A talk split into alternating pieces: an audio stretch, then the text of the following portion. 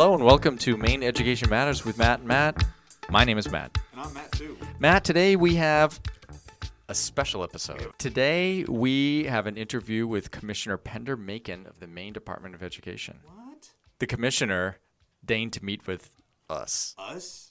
Us? Us? Us? Us lowly podcasters? Clearly hasn't listened to us We- before. no, no. We are, we are not hard journalists. We are barely competent at what we are doing. I'd, s- I'd say I I'm I would be ambitious to be called barely competent at what we do. So we we have done this interview. Uh, we just completed it uh, a while back, and we asked her some some great questions. She had lots of great things to say.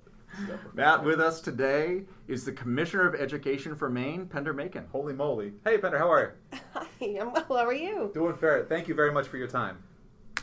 So we have uh, some questions for you. Uh, Matt, you want to start? Uh, sure. Um, start with a nice softball. Um, over the years, the uh, the DOE has kind of become a lightning rod for of sorts for educators across the state. Um, I'll speak for myself, but often looked at with like when stuff comes from DOE, rolling eyes, a shrugging of the shoulders, sighs of "here we go again."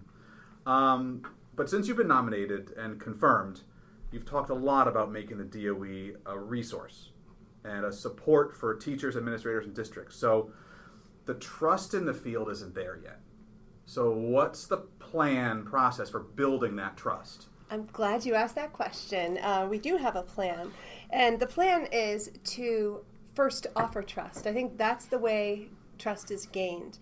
And uh, so we are shifting mindsets here at the department so that rather than providing you all with a mandate or an initiative and some instruction and saying we'll be back to check on that and to you know exact compliance and to peek in on accountability for this and that. We're instead going to be shepherding the legislative process right now so that mandates are not handed down to the educators and to the leaders of our schools but rather we can provide information resources, technical support, professional development, and trust the field to decide what things are working, what aren't, what things are not working. Gives you guys some time to let the multiple initiatives and mandates kind of settle in and be evaluated and prioritized. Encourage you to stop doing things that are not good for kids or for schools. But really weigh those things out. You have so many things to implement that have been handed to you. And Yeah. um, we want, so I think we'll rebuild trust with the field by number one, working very hard not to be um, looking over your shoulder, to, to be checking in all the time. We're going to ask, Are you doing this? Do you have this in place? Um, it's going to be that type of compliance check for a long period of time so that um, it's not about we don't trust you, so therefore show us all of your evidence. We're going to uh, re empower leaders to lead. We're going to re-empower educators to teach, and it's. Go- I think it's going to be a shift because for a long time, through no fault uh, other than well, actually through fault that is external to the people in the schools, Sure. we have um, had this culture of leadership by legislation that was imposed upon people, and to the point where we've almost disempowered or or caused leaders to forget that they are hired for their expertise, their professionalism, and their judgment and their creativity. Similarly, the educators in the classroom, who have been for so many years, really since I would say the very beginning of No Child Left Behind, have been handed stuff to implement rather than like here are your standards here's your you know develop your curriculum and, and create your your learning environment and so um, I hope to kind of reinvigorate the professionalism of everybody in the field. And when they see us doing that, I think they will begin to trust us because we're not there to be the gotcha, you know, the mandate police, but rather, how can we help you? That that's, I mean, we should have the little, you know, welcome to TGI Fridays. we're, we're the, well, So that's how can that's, we that's going to be a big the- shift, I think, I think so. um, because you know the last six or years or so, it's been it's been the opposite of what you've been saying. Yes. So you've said that you want to be here for at least eight years doing this, Yes. which is which is fantastic. hmm So how do you how long do you think this will take before some of the trust comes in? And- And let me let me preface this by saying I think with the change in administration, you already have that.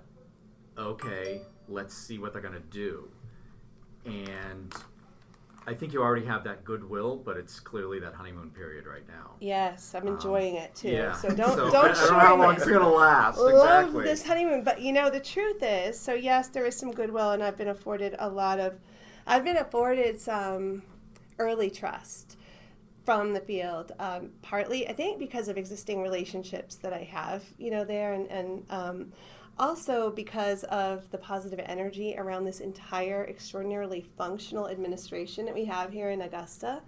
Um, so so there is there is that energy wave to ride for a little bit, but to maintain this um, the trust and the goodwill, I think.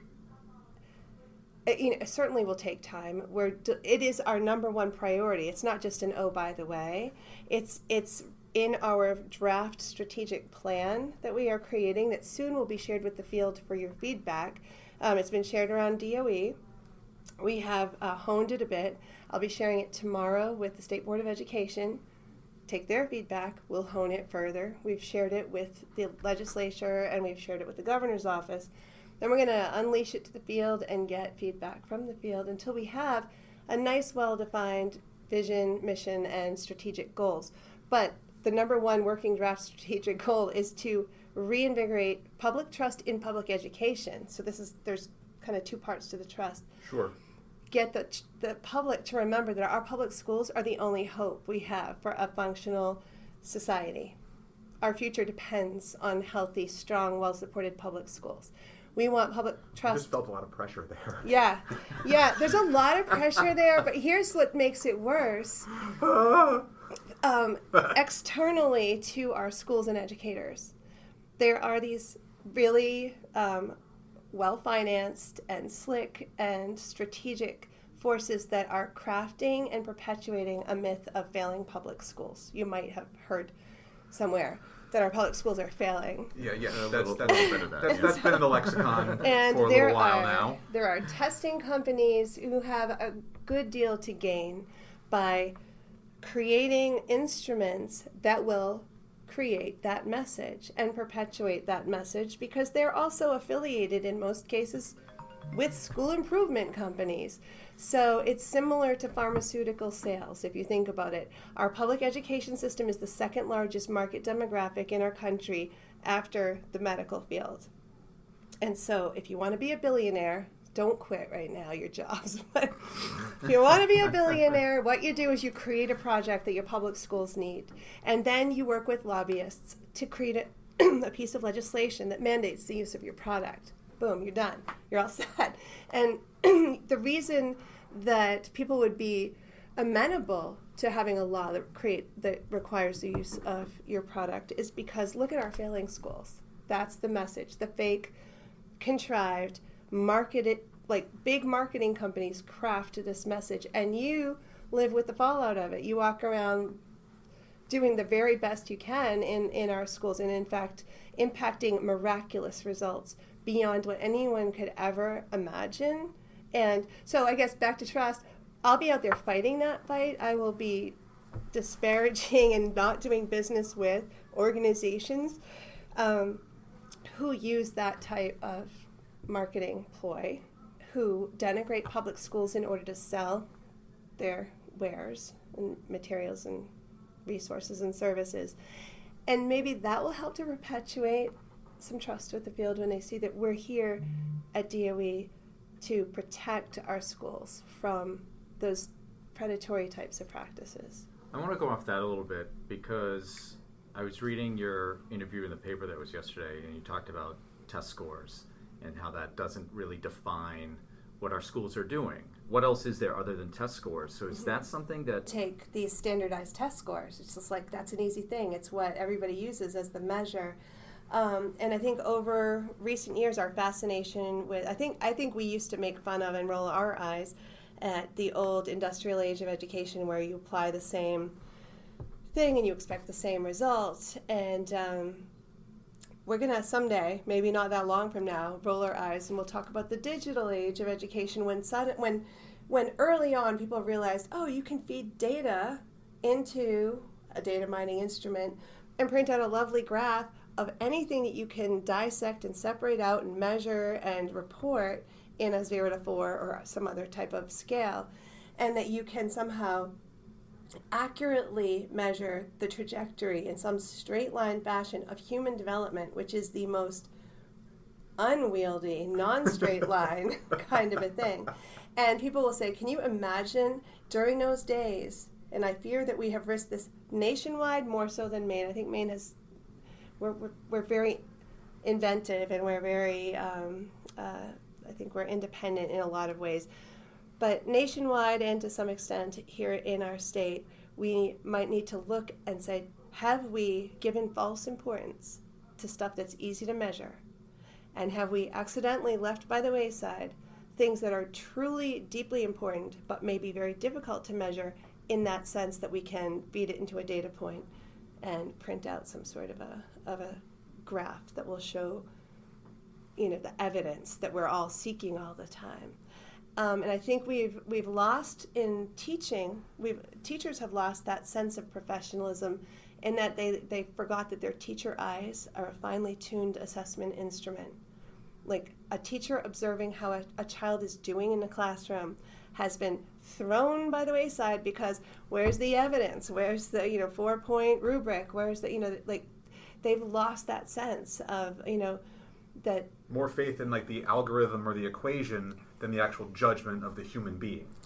Right. Or yes, the observation, the, like bringing all of those um, holistic and and less tangible things that really Sure. are part of the human interactions that underlie everything in education. It's the most human centered work, and we're trying to measure it like it's an experimental model where we're adding you know chemicals to something and we could expect a, a certain reaction each time, but it's it's very different from that.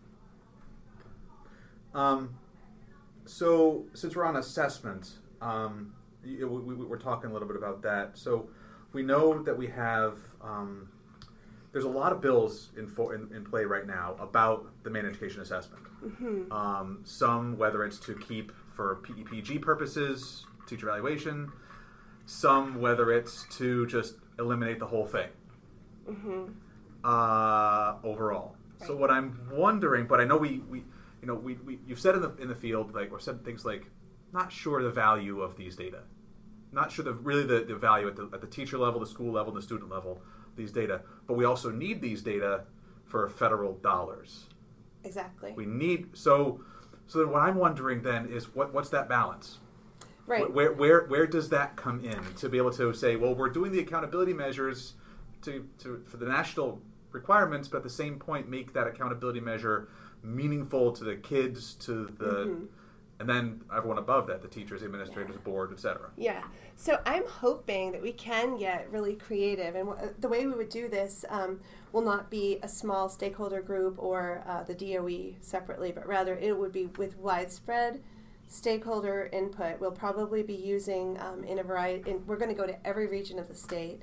We're going to use the process uh, called human-centered design for social innovation, which really involves the humans that to which you would be doing a thing in identifying and, and articulating what the problem is and in generally generating the solutions. Um, and I bet we can come up with a way better way to assess success of our schools and of our students. And it may be more qualitative and it may be more holistic and it may not boil down to that tantalizing, you know, standardized average score that people seem to crave. Um, and it may not, therefore, count for federal accountability. So, on that front, I have um, somebody right now is trying to schedule me with the federal, our federal delegation, to uh, and uh, Susan Collins happens to be on the um, U.S. DOE, so Oh, so she has a real voice at, the t- it is helpful. And they've done a re um, a reorganization at ESSA as well, and they seem to be touting this flexibility in ESSA that wasn't in NCLB with respect to these types of requirements. Um, I have the document as a PDF. I keyword search it all the time. I've I know like th- there may be 14 times where you'll find uh, flexibility in the document. I'm looking for that, but I'm also looking under a lot of other keyword searches to because rather than just read the whole slogging thing, I'm, I'm, uh, I, I'm, I'm like keyword searching to where we can get to the place where I can use that document in such a way that it will allow me to leverage a message with Washington, D.C. to say, it doesn't make sense. What you're asking us to do in Maine, essentially, what you're asking us to do is to identify who are like the lowest performing districts. That's harmful to communities, it's harmful to schools, it's harmful to Maine's public edu- education system as a whole, and it's harmful to public trust and support for our education system. And it's also not particularly valid. I mean, we're using non valid measures that are not even particularly reliable since we've had only the same test for now maybe three years, but ish. You know, because it's been very and ish. so yep. Very and, ish. And so so based on all of that, I would like to say to them, Maine is a tiny neighborhood. Yeah. Um, our entire student population is equal to maybe two districts in Texas. You know, Yeah. Wow. and it doesn't make sense for a little rural state like Maine to rank and sort and define school success and school failure based on these extraordinarily flat numbers that are they're just not it's just it doesn't seem right. So I would like to ask for a waiver and I'd like to buy us some time. And I want them to just give us our money and I want them to trust us to take their federal funding and to equitably share it with the people in the state and the, the communities and the schools who need it most. And I would offer as evidence why they should trust us to do that our ED 279 Essential Programs and Services model, which happens to be the most equitable school funding formula in the country. And it's recognized as such. It's totally imperfect, by the way, but it is by far the most equitable and shows an extraordinary amount of work and commitment to making sure that the communities who need the resources the most would receive those. And so I just want to say, here's our evidence that this is how we could be. Why don't you let us be America's test kitchen of assessment and de- redefining school success? And I might get shot down, and I'll come back. You know, It start. doesn't hurt to ask. It's worth an ask, I think. Yeah. So so that's um, that's something we're hoping to do. I mean, that's a big pie in the sky wish. Thank you very much. Commissioner, thank you so much for your time. We greatly appreciate it. Matt, that was a great interview. Oh, that was a lot of fun. She seems to have lots of great ideas for where she wants to take the department over the next eight years. And I think the feedback that we've gotten from some of our peers over the last couple months is uh, it's a breath of fresh air. So we hope you enjoyed that. We have some other interviews in the pipeline for future dates, but in the meantime, you can always go back into our feed and listen to previews of bills and Testimony. reviews of testimony. So go back in the feed and listen to those if you haven't yet. Yeah. Thank you. And uh, we'll talk to you next time. All right. Bye.